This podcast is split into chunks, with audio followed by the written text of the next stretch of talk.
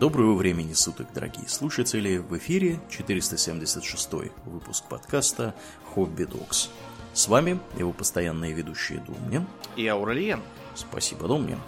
Итак, от э, мрачного мира фэнтезийного Вархаммера мы переносимся в не менее суровую реальность и чуть южнее от нас. О чем мы, Домнин, поговорим сегодня? Мы поговорим про Исламскую республику Иран, то, как она, собственно, стала Исламской республикой. Это, насколько я понимаю, одна из двух исламских республик. Второй считается Пакистан. А, Э, Да, это такая попытка примирить, с одной стороны, традиционную монархию, которая восходит к временам халифата Амиядов, Аббасидов и прочих, с современными требованиями. А, Кроме того, выбор республиканской формы правления был продиктован тем, что в 79-м революция покончила именно что с монархией, просто не исламской. Вот они решили таким образом дистанцироваться от нее. Устроена страна весьма оригинально. Там, с одной стороны, есть президент, избираемый, э, так сказать, на выборах. Но при этом он не является высшей властью в стране. Президент в Иране выполняет роль, по сути, премьер-министра. А, а реально, э, как стать кандидатом в президенты, так и, например, он не может назначить министра обороны. Ну, то есть он его назначает, но по представлению высшего руководителя. Высший руководитель Рахбари Муаззам, ну, это буквально не значит высший руководитель. Часто просто сокращают до Рахбара. Это как бы...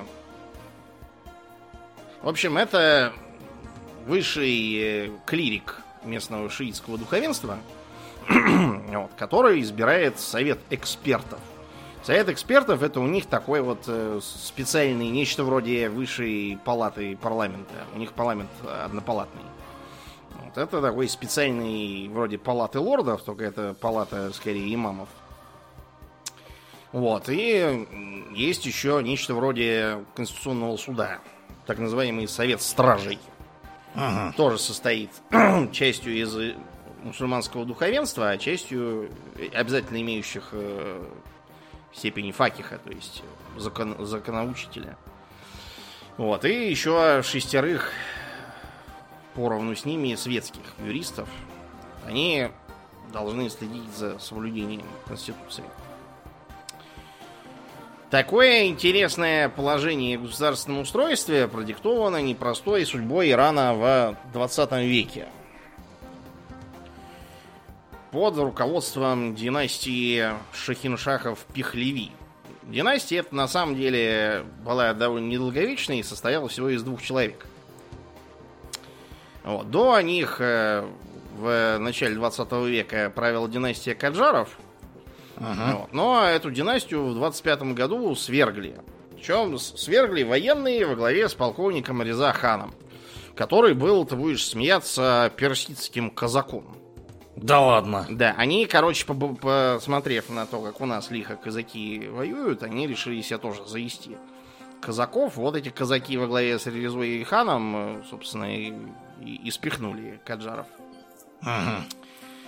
А, Этот, значит, Реза хан, воцарившийся, приняв название своей династии Пехлеви, это они- ориентировались на древний Иран, еще сасанитский. То есть до... А, что, а- а что это означает вообще? Это значит до арабского завоевания. А, понял. У меня почему-то только, только пахлава приходит на ум при этих словах. Ну вот. Ну, по- по- пахлаван это богатырь, как бы. Ага. Вот. Так вот, был просто дом э, до арабский у них пахлевидов этих самых. Мгм. Вот они в честь них и назвались. Хотя сами все никакого отношения не имеют, они просто хотели, э, так сказать, строить идентичность нового Ирана. И они, кстати, были э, теми, кто настоял на том, чтобы страну называли все Иран, а не Персия, как до этого. Потому что у Ирана, у него такая как бы проблема с самоидентификацией. Он страна, хотя и ближневосточная, и исламская, но не арабская. Хотя в Фарси очень значительное влияние арабизмов, как и там в турецком вообще, во многих языках. Ближнего и Среднего Востока, не арабских, они, тем не менее, к арабам относятся, ну, для перса араб традиционно это очень злой мамбет. Да. То есть что-то такое дикое, понаехавшее, завоевавшее там всех. Вот, они таким образом ставили э, себя отдельно и как бы выше, чем арабов. Вот. Кроме того, эм, можно вспомнить, как вот недавно были пред, предпредыдущие, не, не вот те, которые были недавно из-за гибели какой-то курдской девушки в полиции, а которые были перед этим. Беспорядки, они очень быстро прекратились после того, как в твиттерах стали раскручивать тему с э, арабской весной в Иране. Иранцы как это почитали, сразу такие, ага, понятно, американцы, значит, воду все мутят. Еще и с арабами сравнивают неучи. Ага. И как-то все беспорядки сразу куда-то прекратились. Не захотели в таких в арабской весне участвовать. Они их не очень. Внешне, кстати, тоже заметно отличаются. Иранцы вообще удивительно красивый народ. Прям очень, очень выглядят интересно.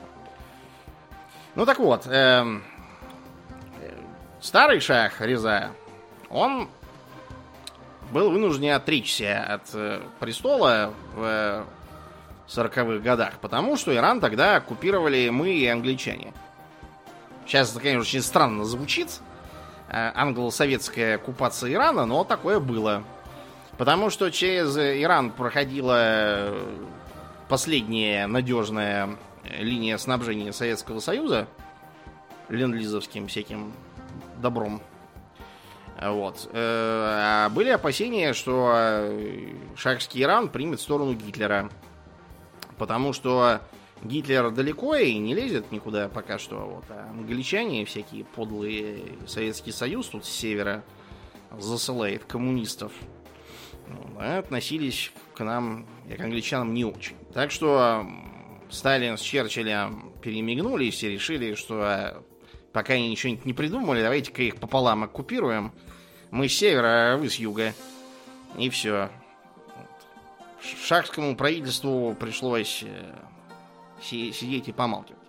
В общем, после того, как война закончилась, э, и мы, и англичане, вышли, хотя мы, кстати, не очень хотели, у нас была мысль э, учинить в иранском Азербайджане тоже Советскую Республику а лучше вообще во всем Иране. Ну, короче, пришлось выходить, потому что на нас стали давить все остальные. Мы решили, что ну, этот Иран.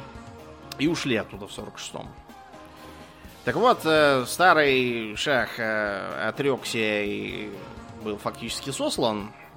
Что молодой Мохаммед Реза Пехлеви, вот, подписавший как раз договор с нами и с англичанами о дружбе и взаимопомощи, воцарился и в 50-х годах пришел к реальной власти, потому что до этого он на самом деле ничего не решал. Молодой еще слишком был и неопытный. Но в 53 году в Иране произошел переворот против правительства Мохаммеда Массадыка. Известного как доктор Массадык. Он был доктор правоведения. Mm-hmm. Он был э, националистом и сторонником снижение зависимости Ирана от э, англо-американского капитала. Потому что тогда всю э, нефть э, качали, качала одна контора под названием Англо-Иранская нефтяная компания. Знаешь, как она сейчас называется? Как? British Petroleum. А, ну да, можно было догадаться. Накачали иранской нефти. Угу. Разбогатели тут. Вот, и прибыли в основном уходили в карман англичанам. Иранцы требовали, чтобы деньги делились пополам. Англичане в ответ ссылались на то, что а, всякие там средства, специалисты, а, построили все мы. Вот. И деньги поэтому тоже нам нужны. Вы вообще, честно говоря, ничего не делаете, только сидите, зря занимаете ага. месторождение. В стране, в общем, началась оппозиция этому течению – Э, и э, новый премьер-министр Муссадек объявил о начале национализации British Petroleum этого. Вот, но э, англичане с американцами решили, что такого допускать нельзя. Э, остановили фактически работу, потому что их специалисты уехали, а своих у Ирана не было. И ввели эмбарго на продажу нефти. Э, Моссадек э, решил на этой, под эту дудку, видимо, и от шаха тоже избавиться и вообще установить в лучшем случае конституционную монархию с чисто декоративным монархом. Шах его попытался отправить в отставку. Вот. Это было встречено взрывом народного негодования, так что Шах быстро сыграл назад. Э, а американцы с британцами, тем временем сговорившись с э, отдельными элементами среди силовиков в э, Иране и силами ЦРУшников и местных военных свергли Массадыка вот да. тогда Силовикс, да. значит, свергли. Ага. Да. Американцы, кстати, изначально вообще не очень хотели в этом участвовать, потому что американцы боролись с британцами за контроль над Ближним Востоком. Вот, и способствовали свержению многих э, аристократических режимов, которые как раз британцы поддерживали. Да. А что они боролись-то? Боролись они, что им нефть нужна была да. очень сильная, потому что незадолго до указанных событий произошел сильнейший нефтяной шок. Вот, и все сидели, так сказать, на измене, что сейчас вот арабы откажутся продавать нам нефть, и где мы будем ее брать? Да, да, да, потому что начались арабо-израильские конфликты, которые кончились нефтяным шоком 73 года, поэтому угу. в 50-х тоже американцы очень внимательно это смотрели, но тогда их убедили англичане в том, что если Масадыка не уберут, то этот Масадык просто э, заключит союз с Советским Союзом, вот, и будем мы тогда вообще ни вам, ни нам. Uh-huh. так что туда отправили Кермита. Не того Кермита, который лягушонок, а того Кермита, который Рузвельт. Да, да, да. Да, извиняюсь, конечно, это все. Нефтяной шок уже был сильно после. ну, и до этого событий, тоже да. были опасения, потому что арабо-израильские войны начались еще в 40-е. Угу, угу. Вот, по этой причине внимательно смотрели. Ну так вот, э, избавившись от Масадека, Шах э, стал фактическим диктатором при поддержке американцев, которые решили таким образом э, английское влияние свести на нет, сделал ставку на абсолютную власть Шаха. Вот, и Иран стал идти в фарватере американской политики. То есть Иран, например, был единственной Э, мусульманской страной, которая э, имела дипломатические отношения с Израилем. И при этом конфликтовала с э, палестинцами. Интересно, кстати, что они, Шах и с Советским Союзом так относительно неплохо общался, видимо, чтобы иметь маневр для себя. Угу. Мы туда отправляли специалистов. Я, например, читал книгу за авторством товарища Калинина Записки очевидца исламской революции 79 -го года в Иране. Вот, ее рекомендую почитать, если хотите поглядеть на, так сказать, взгляд изнутри событий. Мы им строили железные дороги. И вот, кстати, Калинин там упоминает в книге, что нефтяные богатства, которые обрушились на Иран благодаря развитию руками американцев и наших э, нефтеторговли привели к некоторой мегаломании.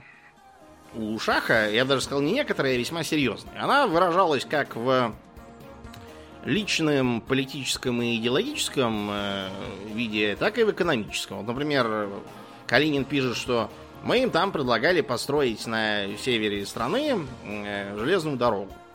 Дорога там была нужна, но она там не предполагалось, что ей будут много пользоваться. Четыре поезда в сутки предполагалось, что будут ходить. Mm-hmm. Mm-hmm. При таких условиях строить надо что? Одноколейку. Ну да. Но когда они этот проект, э, так сказать, показали, иранцы сказали, нет, э, надо строить двухколейку, полномасштабную, и никакие объяснения, что это просто не нужно, и только зря деньги транжирит непонятно на что, и все усложняет – Э, в смысле всякой инфраструктуры это для двухколейки для этой. Они говорят, нет, мы хотим, чтобы все было дорого-богато.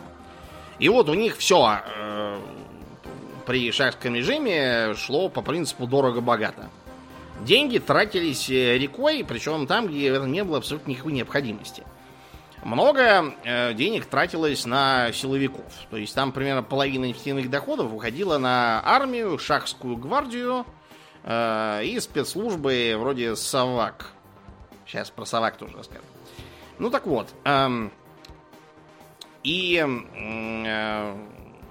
Шах к э, 70-м годам уверовав в то, что все идет прекрасно, развил бурную деятельность. То есть, э, во-первых, э, Шах вливал деньги в военных не просто так, а с прицелом стать гегемоном Ближнего Востока. Ну, Ага. если не всего Ближнего Востока, то хотя бы Персидского залива. Кстати, знаешь, как арабы называют Персидский залив? Как? Арабский залив. Арабский залив. Ну, логично, да. Не знаю, никаких персов. Наш залив.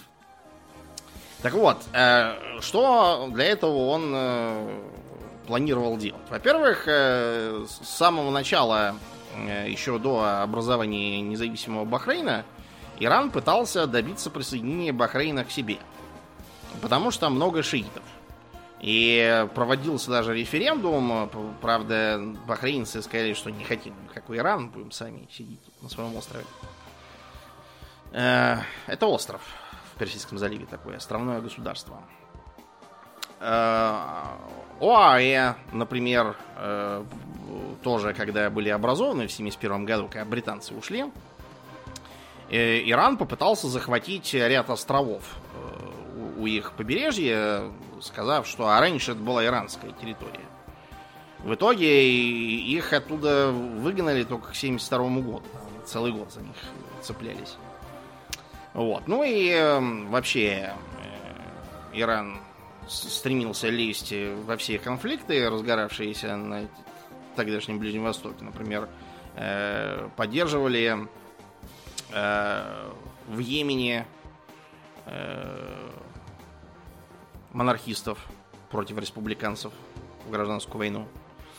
Вот. С Ираком у них был изначальный такой конфликт. Ну, не конфликт, а скорее просто взаимное недоверие и опасения, поскольку э, иранские шииты традиционно, э, иракские, извините, шииты традиционно находились под серьезным влиянием Ирана, а с другой стороны, иранские арабы, которые живут там как раз у Персидского залива, находились традиционно под влиянием Багдада, кто бы там ни сидел. Так что они друг другу не доверяли, и пока держалась шахс- шахская власть, э, у них был такой вооруженный нейтралитет. Э, внутри страны к 70-м годам тоже были развернуты масштабные преобразования. То есть, например,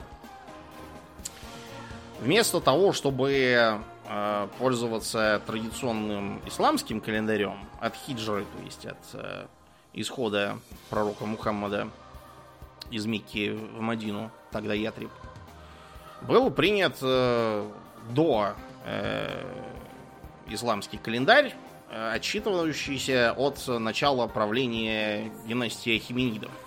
Ну, это вот которых Александр Македонский распатронил. Вот, и это вызвало такую бурю возмущения, что пришлось э, отыграть назад. это, что все, все закричали, что это какая-то джахилия, невежество. Ну, это они так называют до, до исламский период. Были проведены преобразования и в так сказать, экономике. Потому что до 70, до 60-х где-то годов в Иране сохранились всякие пережитки феодализма. Вот, и была поэтому проведена земельная реформа, вот, по которой безземельным крестьянам наделили какое-то там количество земли. Э, безземелье сменилось на малоземелье, поэтому многие крестьяне реально не смогли э, прокормиться с, с такого куска земли, тем более плохого. Иран это все-таки далеко не везде плодородные земли. Многие из них э, были вынуждены уехать в города, что потом сыграло скверную шутку с э, шахским режимом. Потому что эти люди, они, во-первых, были более консервативными, они же сельские жители, Ну да. менее образованными, а в городах им сплошь и рядом оказывалось нечего делать. Вот, многие из них начали там вести всякий антиобщественный образ жизни. Э, многие, кстати, были наркоманами. Вот, и таким образом это в итоге плохо тоже отразилось на перспективах шахского режима. А, шла индустриализация, причем огромными темпами. Э, темпы поначалу там были впечатляющие, там 10-15% роста ВВП в год, но к 70-м годам эти темпы упали там до 3-4-5% в лучшем случае. Э, связано это с тем, что огромная инфляция, разыгравшаяся от неумеренных и несбалансированных трат режима, приводила к огромному росту цен вот, а кроме того, пышным цветом разгорела, расцвела коррупция. То есть э, сам Шах, э, его ближайшие родственники, его супруга Шахиня, э, его ближайшие соратники из числа военных командиров Шахской гвардии и спецслужб, все э, хапали как не в себя. Для того, чтобы как-то сбавить э, недовольство населения от такого несправедливого распростран... распределения доходов, э, они даже устроили какую-то отдельную э, имперскую инспекционную службу.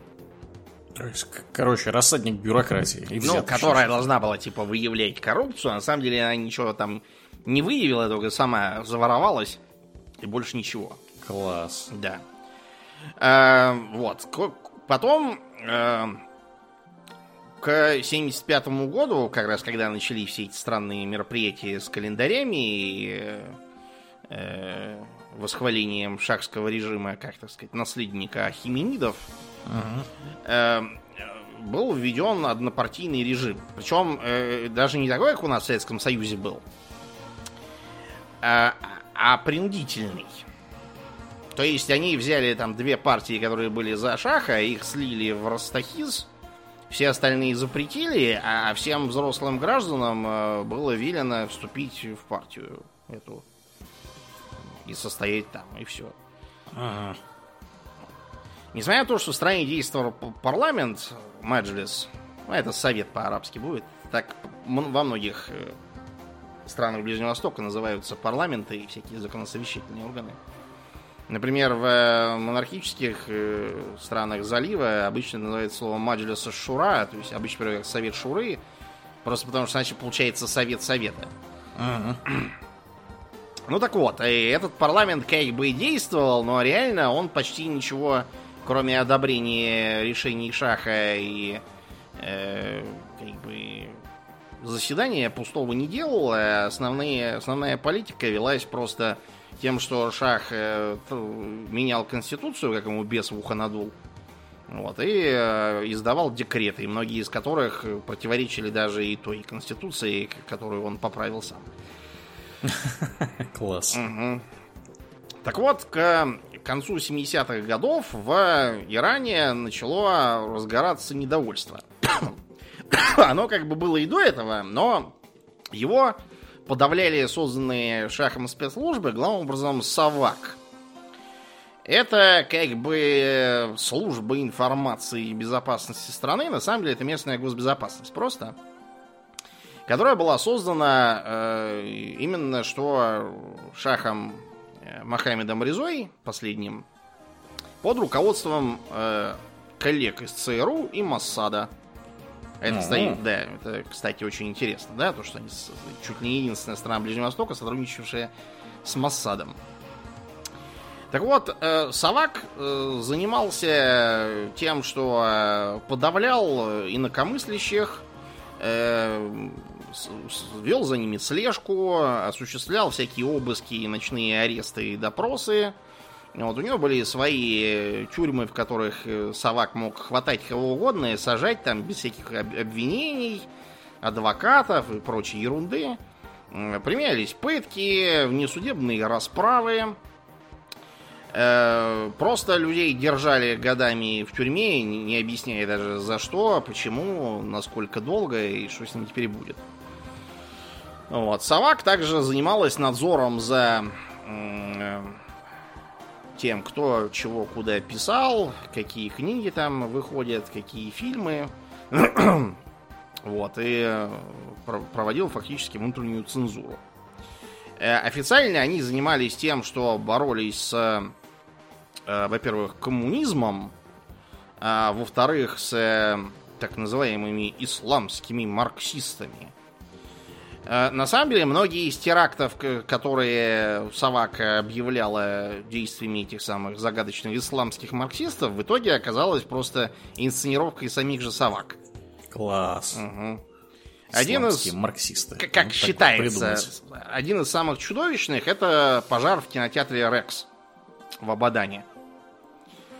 Э, Кинотеатр загорелся, и все, кто были внутри, там, одни говорят, что 370 человек, другие, что 400 с чем-то, третьи вообще, что 500 с лишним. Все сгорели, они не смогли выйти. М, Вот, и оказалось, что двери были заранее подперты железными клиньями. Да. Что там произошло до сих пор толком не ясно. То есть шахское правительство объявило, что это все исламские марксисты какие-то. Кто это вообще, куда они взялись, неизвестно. В итоге после революции никаких исламских марксистов, кстати, так и не нашлось, так что, видимо... Не объявились. Видимо, все были в кинотеатре. А может быть, их и вовсе не было. Да, что более изначально. вероятно. да. Мгм. А сейчас официальная версия такая, что э, кинотеатр сожгли, собственно, саваковцы. Савак там высказывала какие-то мысли о том, что э, преследуя этих самых исламских марксистов, Савак действительно забежали в кинотеатр.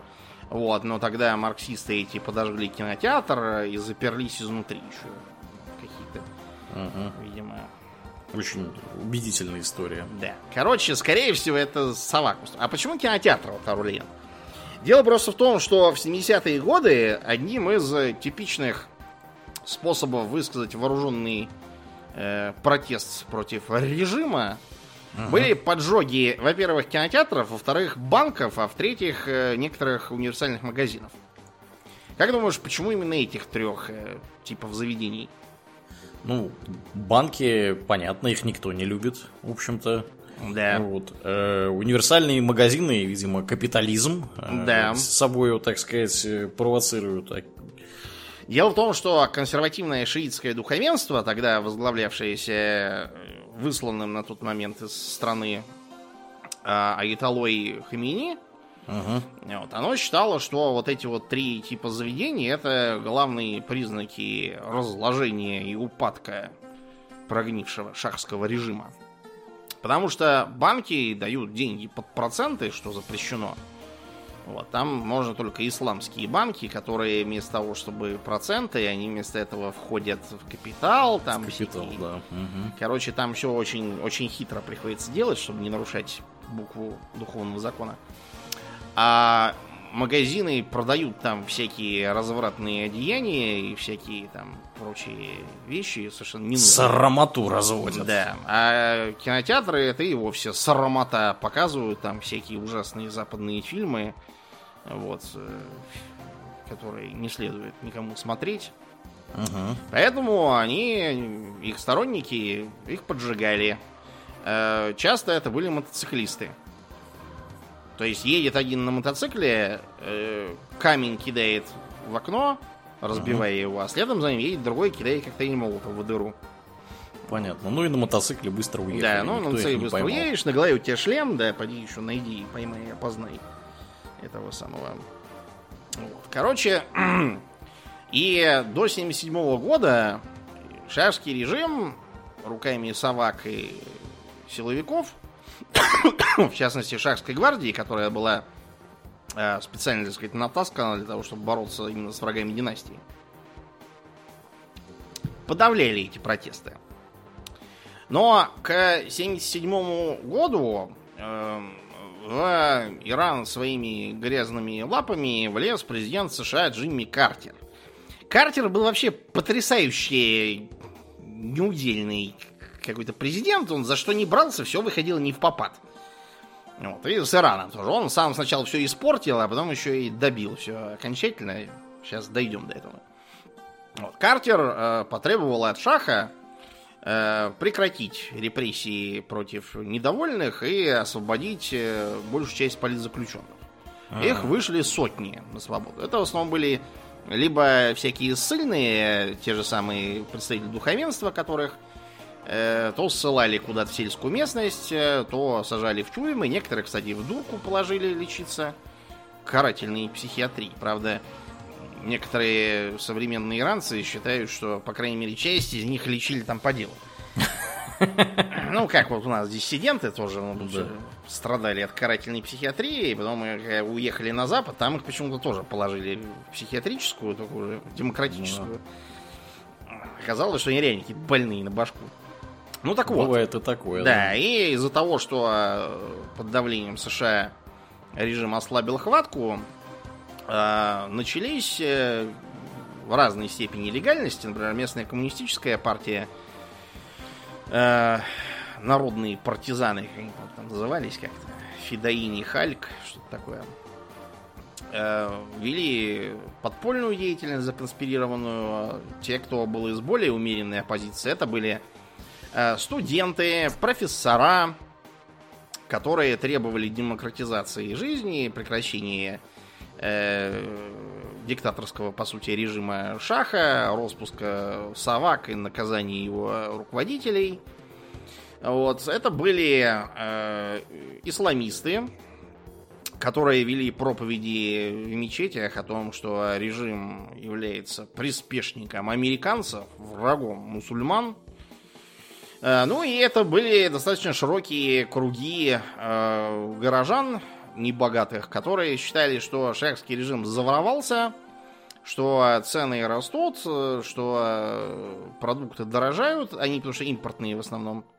Так получилось, uh-huh. да, что сельское хозяйство развалили, весь, э, так сказать, э, фокус внимания пошел на нефтянку и некоторые другие э, отрасли промышленности, а сельское хозяйство как-то забросили, и вот, и поэтому страна завозила продовольствие из стран Запада. Ну и, кстати, у нас тоже кое-чего покупали. Ну, не, не столько у нас самих, сколько у стран э, Восточной Европы. Лечо там, у болгар всякое. Угу. Как мы, по сути. Так вот, э, и к 78 году э, ситуация накалилась настолько, что в городе Кум, это центральный Иран, столица одноименной провинции. Город этот э, для местных шиитов второй по святости после Мешхеда. Ну, там гробницы, святыни, мечети, и вообще город такой сильно религиозный. И в нем поднялась в январе 1978 года э, волна протеста, э, когда Аиталу Хамини в правительственных газетах стали ругать и всякую неправду обидную про него писать. Э, эту демонстрацию полицейские и гвардейцы расстреляли. И э, хотя по официальным данным погибло только два человека, ага. передаваемые из уст в уста подробности раздували их там до полутора тысяч, до каких-то немыслимых. Этого, скорее всего, не было. Погибло около полусотни человек. Но это все равно много. Пока шли поминальные службы по погибшим, а, они тоже постепенно превращались в акции протеста. Юноши и девушки в черных одеяниях ходили значит, с цветами на могилы, вели уже всякие крамольные речи. И по всем крупным городам тоже начались вспышки э, недовольства, демонстраций, митингов, разгоны их в лучшем случае слезоточивым газом, а в худшем пулями – тоже, соответственно, с человеческими жертвами. По улицам начали ездить э, танки и БТРы, причем, э, как пишет тот же Калинин, вели они себя на дорогах э, подчеркнуто небрежно. Постоянно кого-то бортовали. И даже у самого Калинина тоже помели машину. Безобразие. Ну, это типа, чтобы запугать население. Шахское правительство заметалось. Тут его подвело как раз то, что шах на себя слишком много замкнул, и когда показалась нужда в решительных действиях, он сам э, чувствовал себя и усталым, и не готовым, и кроме того, он был уже сильно болен тогда. Он был уже и старый, и больной. Он после революции, по-моему, год прожил э, и, и умер от рака. Mm-hmm. Так вот, э, он стал вести себя непоследовательно, то чересчур э, жестоко приказывая разгонять, то э, обещая всякие послабления и э, меры по реформированию экономики. Например, чтобы сдержать инфляцию, на госпредприятиях э, массово все позакрывалось и рабочих повыгоняли. Это гениальное решение в условиях народного недовольства. Бороться с инфляцией, просто всех выгнав и не платя зарплату. Кстати, у нас да. же в 90-е годы то же самое было. У нас тоже зарплату никому не платили. Э, объясняет тем, что надо сдерживать инфляцию. Это мощное средство сдерживания инфляции, да. Угу. Потом э, многие из тех, кто с Шахом тогда лично общался, вспоминают, что он почему-то полагал, что за беспорядками стоят американцы. И он даже к ним обращался с просьбами это самое прекратить. Что американцы говорили, что никакие беспорядки не устраивают и вообще душой из-за него болеют. Э, Картер получал разные рекомендации от своих советников. Бжезинский, например, говорил, что надо срочно вводить войска, вот, а то иначе сейчас там начнется коммунизм. Да. Но другие советники, не такие воинственные, как старина Сбысь, не поддержали эту идею. Вот, поэтому э, Картер пришел к выводу о том, что что-либо делать уже поздно. Либо шах падет, либо справится сам, а э, прямое вмешательство американцев сейчас ничего не даст. Только втянет их еще один Вьетнам, который только что один кончился, еще второй сейчас начнется. Поэтому Картер ничего и, и не сделал тогда. Нездоровую активность он стал развивать уже после революции. Так вот, как раз тогда, э, летом 78-го, произошел этот самый печально известный пожар в кинотеатре. Э, по стране прокатилась война, волна забастовок. Тот же Калинин, например, пишет, что он как-то раз из этой забастовки там застрял и хотел позвонить в гостиницу. Но госпожа начальница узла связи сказала, что и узел связи тоже бастует, так что это не получится. Класс. Да. Шах ввел военное положение и стал пытаться, во-первых, подавить беспорядки, а во-вторых, э, заставить э, людей вернуться к работе э, и прекратить стачки. Против восставших была применена бронетехника, но многие солдаты стали отказываться от э, участия в подавлении. Верно и до конца осталось только Савак и э, Шахская гвардия. Знаешь, кстати, как он Шахскую гвардию называл? Как? Бессмертные. Ну, как, как, как у да. всяких ксерксов, да, с которыми да. Лень там бился. Да, это те самые орки, которые да, орки фильме. Да, да, с катанами. Вот, вот эти вот, да. Класс. Вот так, так же он обозвал и свою эту гвардию.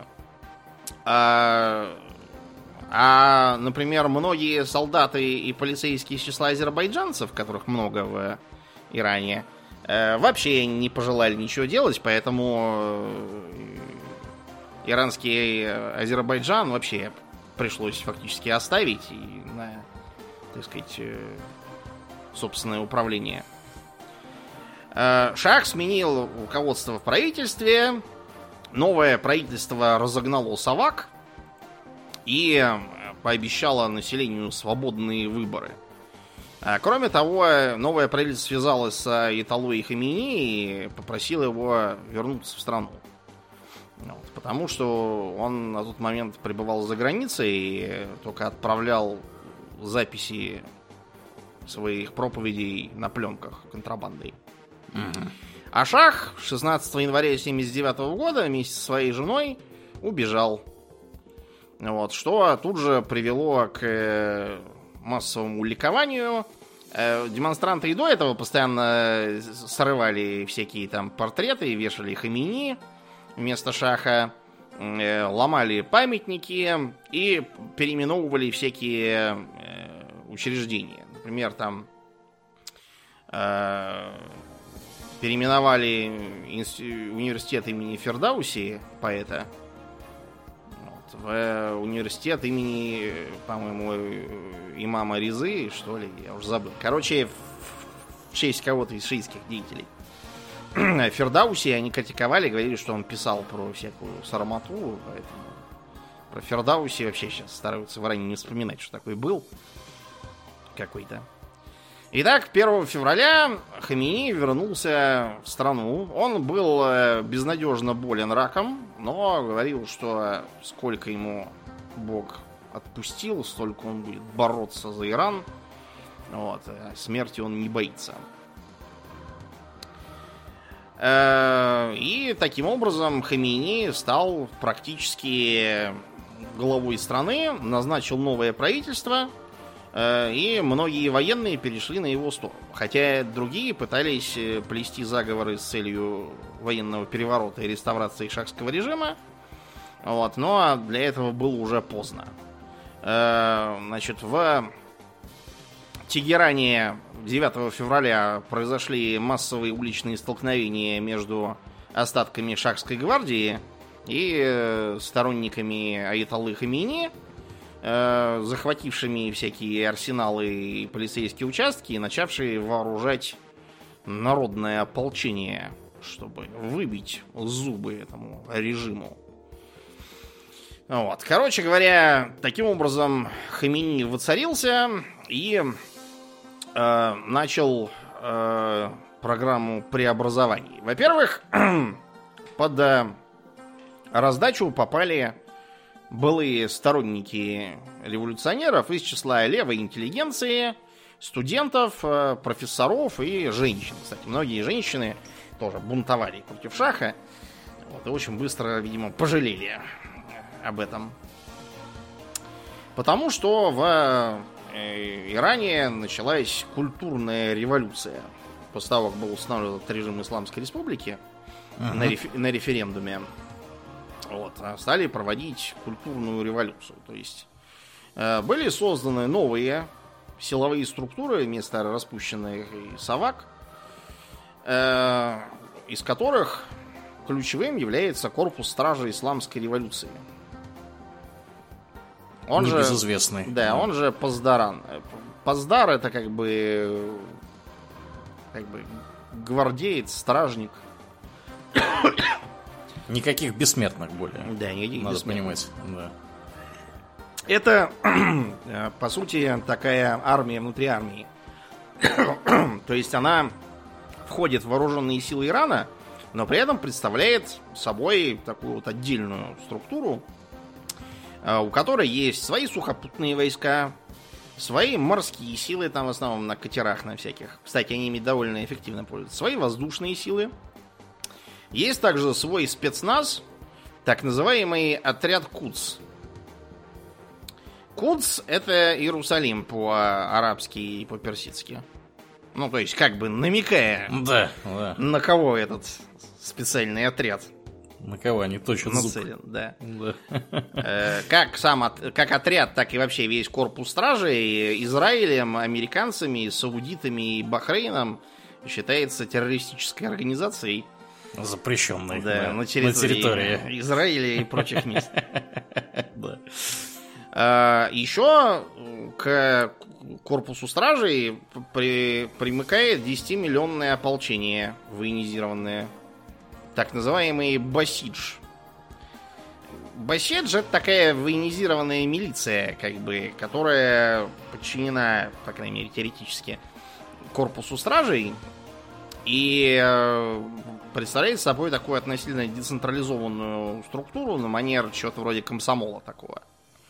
То есть они занимаются разной культурно-просветительской работой, проводят там всякие, как вот у нас там юнармия есть теперь, начальной военной подготовкой, угу. подразделяются на всякие там, есть, например, э, басидж школ, есть басидж э, университетов, есть э, басидж рабочих, есть басидж для крестьян, есть басидж для всяких племен, еще не достигших, так сказать, э, большого уровня развития. Короче, для всех есть свой басидж.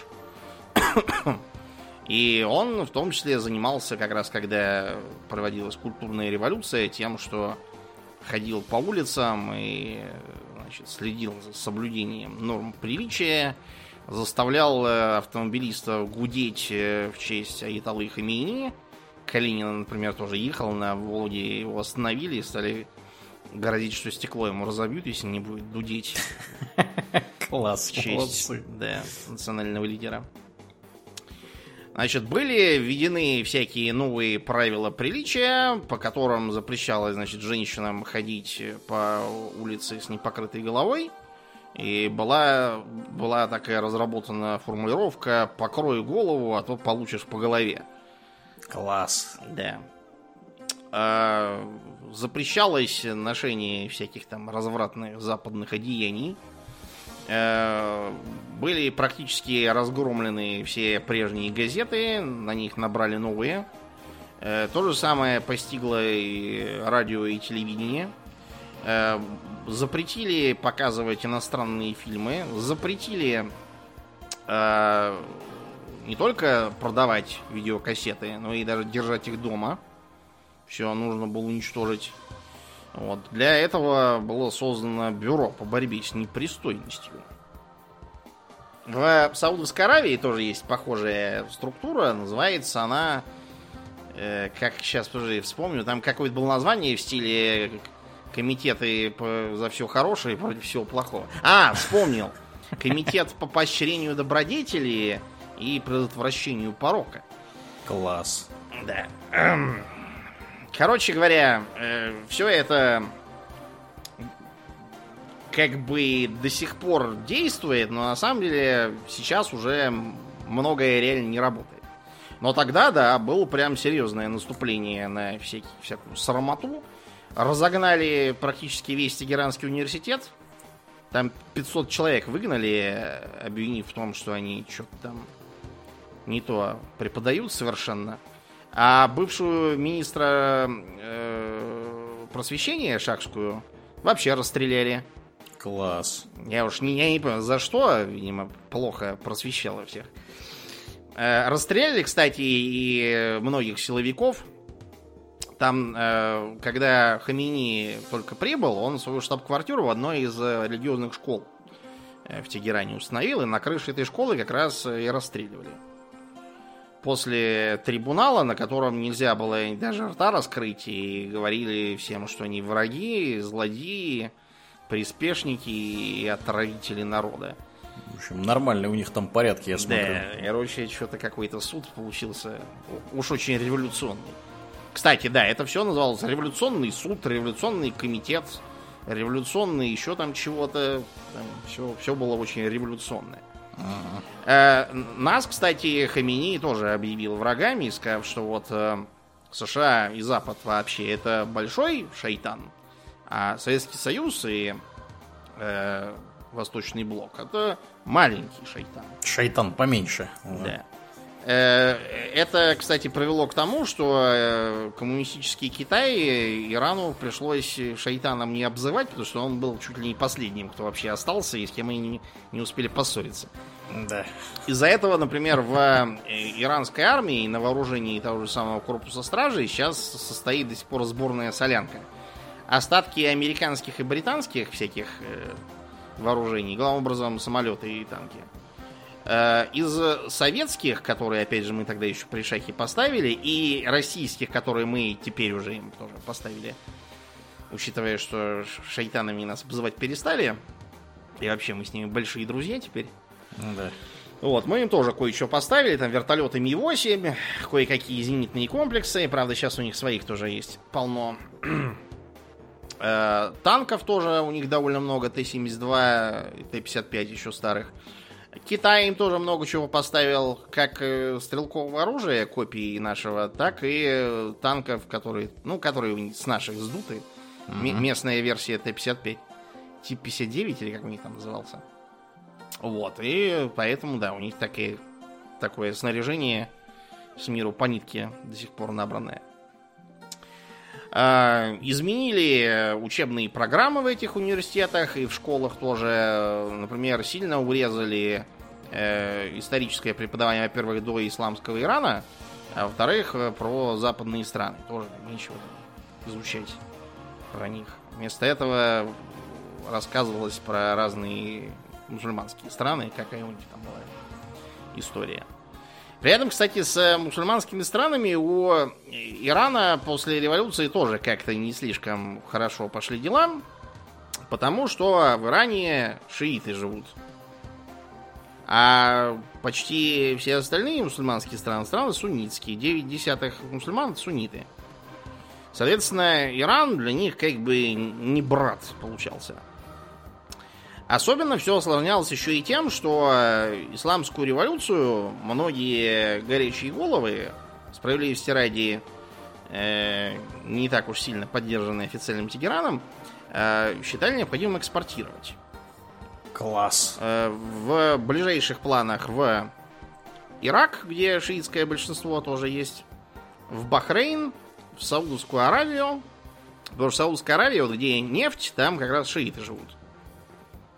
Не так давно они казнили какого-то из их главарей за то, что много выступал против королевского Сауди... дома. Саудита, да, казнили? Да, саудиты. Да. А, в Сирию и Ливан, потому что и там, и там довольно много шиитов есть. И в Афганистан, потому что там тоже есть местные шииты, которых постоянно режут то талибы, то еще кто-то, короче, все их убивают, почем зря. Это сразу осложнило отношения со всеми, с кем можно. И, и с Израилем, разумеется, тоже, потому что Израиль они сразу объявили за дьявольскую страну сионистов и крестоносцев. И стали с ней бороться. В том числе корпус стражи исламской революции создал для этих целей партию Бога, по-арабски Хизбулла. Uh-huh, uh-huh. Да.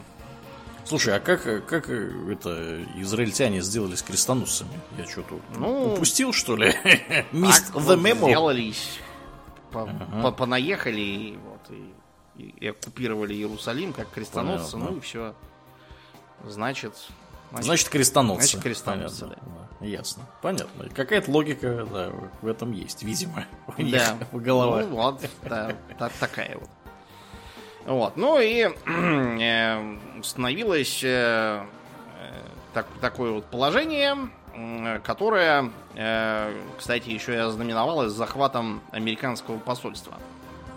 4 ноября 1979 года э, посольство в Тегеране вместе с э, дипломатами, там только нескольким удалось убежать, было захвачено революционными массами, которые потребовали чего? Потребовали, чтобы американцы выдали им шаха Мохаммеда Резу угу. э, на расправу. Вот, и э, Таким образом потребовали, вот, чтобы не выпускать этих американцев, пока Шаха не вернут. Американцы, проклиная то, что Картер в 77-м надавил на Шаха и потребовал снизить накал борьбы с э, оппозицией, значит, стали думать, что им теперь делать. Теперь уже э, все практически советники Картера и Самон склонялись к силовой операции. Единственным, кто выступал против, был госсекретарь, то есть министр иностранных дел местный Сайрус Венс. Э, Сайрус Венс поэтому ушел в отставку, чтобы, так сказать, не принимать участие. И в весной 80-го года было доложено о начале операции «Орлиный коготь». Э, предполагалось что? Что э, они высадят э, спецназовцев из отряда Дельта, э, значит, с моря в пустыню на старый э, аэродром британский, неподалеку от Тегерана. Угу. Значит, они сядут на машины, поедут в Тегеран, там, значит, атакуют посольство, захватят э, его здание, освободят заложников – Э, сядут в вертолеты, которые, значит, прилетят с этого аэродрома, долетят обратно на аэродром, э, и пересадив там всех на транспортные самолеты, улетят в Египет. Сразу же практически все пошло, что могло пойти не так, не так и, пошло. То есть, uh-huh. во-первых, подвела погода. Во-вторых, из-за того, что в э, операцию были задействованы морские вертолеты, Оказалось, что их пилоты просто не умеют летать над пустыней, они привыкли летать над водой. Своя специфика. Вот. Э, Поэтому получилось так, что полетело 8 вертолетов при необходимом минимуме в 4 вертолета для успеха операции. Значит, один из них, как только взлетел, сразу упал в море из-за какой-то поломки. Э, Второй потерялся в пустыне и улетел назад. Всего, значит, долетело 6. Эм, несмотря на то, что на этот аэродром уже до этого успели высадиться ЦРУшники, э, чтобы, так сказать, посмотреть, что там делается, эм, оказалось, что никакой секретности не получается. Потому что, хотя на бумаге было написано, что этот аэродром находится где-то в глуши, оказалось, что там шоссе, по которому все постоянно ездят. Вот. Первым э, приехал э, автобус междугородник с пассажирами. Вот. Они их уже захватили в плен. Эм, Потом э, мимо поехал бензовоз. Бензовоз тоже захватили. в. Нет, они его взорвали. Ракету Ага. запустили. Класс. Ну, в общем, прекрасно. Ну, это всегда же хорошо взорвать бензовоз Да, для пущей бензовоз скрытности. полыхает. Вот. э, э, Вертолеты, когда заправляли, там самолет-заправщик прилетел, вот, э, значит, они столкнулись с этим самолетом-заправщиком, и, самолет, и вертолет взорвались и угробили весь экипаж. Вот, э, оставшиеся три пришлось э, бросить и убегать.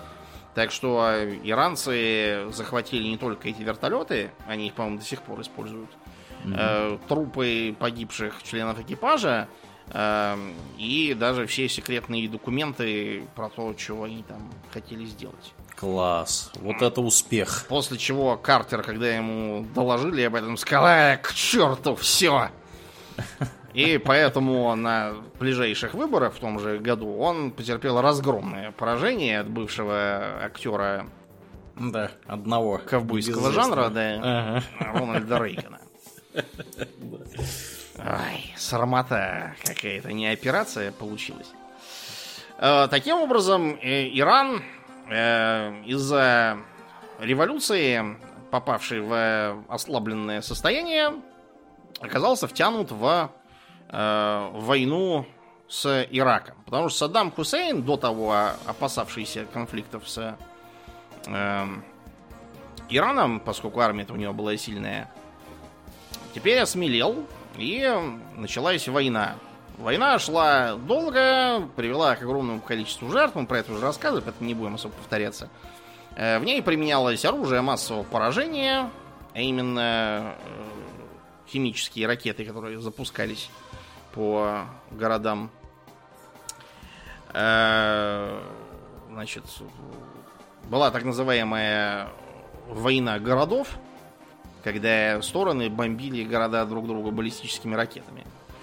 Про иранцев говорили, что они якобы там запускали психические атаки детей и солдат, повязав им на шею какие-то там пластиковые ключики. Это типа ключи от рая. Вот. И, в общем, война эта привела к еще большему ослаблению Ирана и ухудшению экономического кризиса в нем.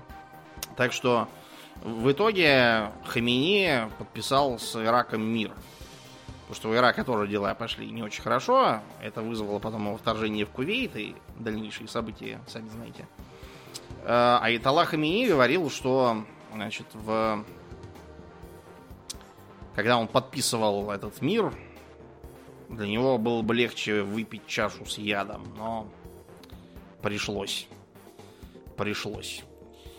В общем, получилось, что ни те, ни другие не победили. вот. И э, Иран только э, понес экономические и людские потери. Э, как потом развивалась жизнь в Иране? Если кратко, сейчас там так, э, все на самом деле делают, что хотят, просто тайком. То есть у них есть такая поговорка, что если раньше развлекались э, снаружи, а молились дома, теперь молятся снаружи, а развлекаются дома. Понятно. Например, в стране запрещено спутниковое телевидение, но оно при этом у всех есть. Да, как так выходит, спрашивается. А потом, например, э, в стране как бы официально женщины должны ходить скромно. На самом деле многие из них ходят, э, ну, не сильно отличаясь от того, что у нас в Москве, красят волосы во всякие там зеленые цвета. Э, на головах у них там какой-то символический шарфик, изображающий платок, но таковым не являющийся. Красят ногти, несмотря на то, что вообще это теоретически запрещено, потому что при э, молитве не должно ничего мешать касаться пальцами земли. Вот, но они просто говорят, что пять раз в день смывают лак и молятся так, а потом опять наносят. Доказать ничего нельзя. Э, люди в так сказать, домашних условиях там и пьют, э, и все такое прочее, и разными другими делами официально осуждаемыми занимаются. Сделать им тоже ничего нельзя. Потому что даже если вдруг будет какой-нибудь там донос, и придут, значит, в дверь постучат, то просто все, все в окно выкидываем и говорим, что ничего не было. Э, то есть, похоже, все как вот в Саудовской Аравии тоже. Там, если у кого-то нашли бутылку с водкой, они говорят, а не знал, что это водка. Это я думал, что это средство для чистки ржавчины. То, что оно по роковому совпадению на 40% состоит из этилового спирта, да. Вот, а на 60 из воды, ну, я, знаете, не разбираюсь в химии. Чего Уж не обессудьте. Да. Да. Вам, э, скажем, такси женщинам, пассажиркам ездить можно. У них там есть специальные такси, где женщины-водители, вот, но и с мужчиной тоже можно, если на заднем сиденье. Э, из-за этого есть такая хитрость. Некоторые просто берут себе лицензию таксиста. Mm-hmm чтобы возить кого хочешь, а в случае чего можно сказать, я таксист, а вот у меня бумага. А, вот. Потом, например, э, запрещены всякие, запрещена там всякая срамота из интернета, но опять же все, все это есть. Э, местные технологии цензуры иногда приводят к смешным всяким результатам. Один мужик, например, из Ирана писал, что он никак не мог зайти на сайт э, Уэссекского университета. Не э, Эссекского. Ну, потому что алгоритм, видимо, слово Эссекс решил, что там про секс, про какой-то. А, вот, и, и банил поэтому. Класс. Вот. Эм, еще там э, молодежи приходится идти на всякие ухищрения для того, чтобы знакомиться. То есть всякие тиндеры как бы тоже можно, в принципе, пробовать установить, э, используя всякие хитрости с VPN. Многие делают как? Значит, э, э, если у тебя есть сестра, то это очень удобно. Потому что сестра, значит, фотографирует всех своих подруг на телефон и тебе пересылает.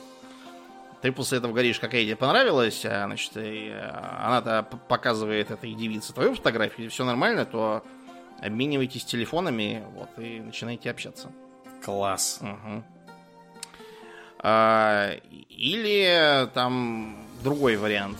На улицах там знакомятся, они записки с номерами подкидывают. Если понравился, значит позвонят. Если не понравился, не позвонят. Другим подкидывай.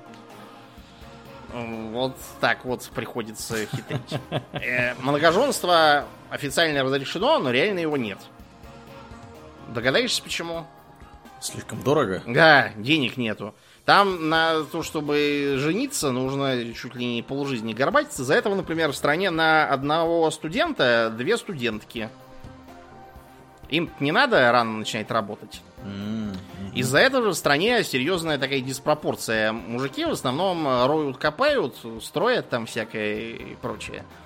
Потому что им нужно быстро зарабатывать деньги, а без образования как ты это будешь делать? Вот только рыть, копать. А женщины как раз работают всякими там э, начальницами, инженерами, учеными и тому подобным. Программистами. Вот да. у меня в команде Кстати, работает да, да, да. Девушка, девушка из Ирана. Ну, вообще приехала. для многих ближневосточных стран характерно то, что в айтишниках одни женщины. Угу. В Алжире, например, айтишниц на, там, на э, долю населения больше, чем в Швеции. А... Это просто потому, что в Швеции это ты можешь быть кем угодно, вот, а а в Алжире вот Надо либо айтишницей, либо поститься, молиться и больше ничего интересного. Это такой, такая, такой, да, есть эффект. Э, и по этим же причинам в стране в основном по одному ребенку, редко два. Поэтому иметь сестру это очень круто считается. Э, далеко не у всех такое есть. Вот. Э, и из-за того, что в стране пить как бы нельзя, хотя все пьют, э, в стране довольно много наркоманов. Миллионы. Mm. В основном это какие-то просто травокуры, но есть и те, кто употребляет всякие соли, э, опиаты, короче, что похуже. Ну, это вот связано с тем, что как бы, алкоголь типа нельзя, они вместо этого употребляют чего другое. То есть тут есть, есть свои минусы. В целом страна живет небогато. Штанами окна, конечно, не занавешивает, но все равно. Э, там 500 долларов, там какая-то средняя зарплата в Тегеране, это довольно скромно.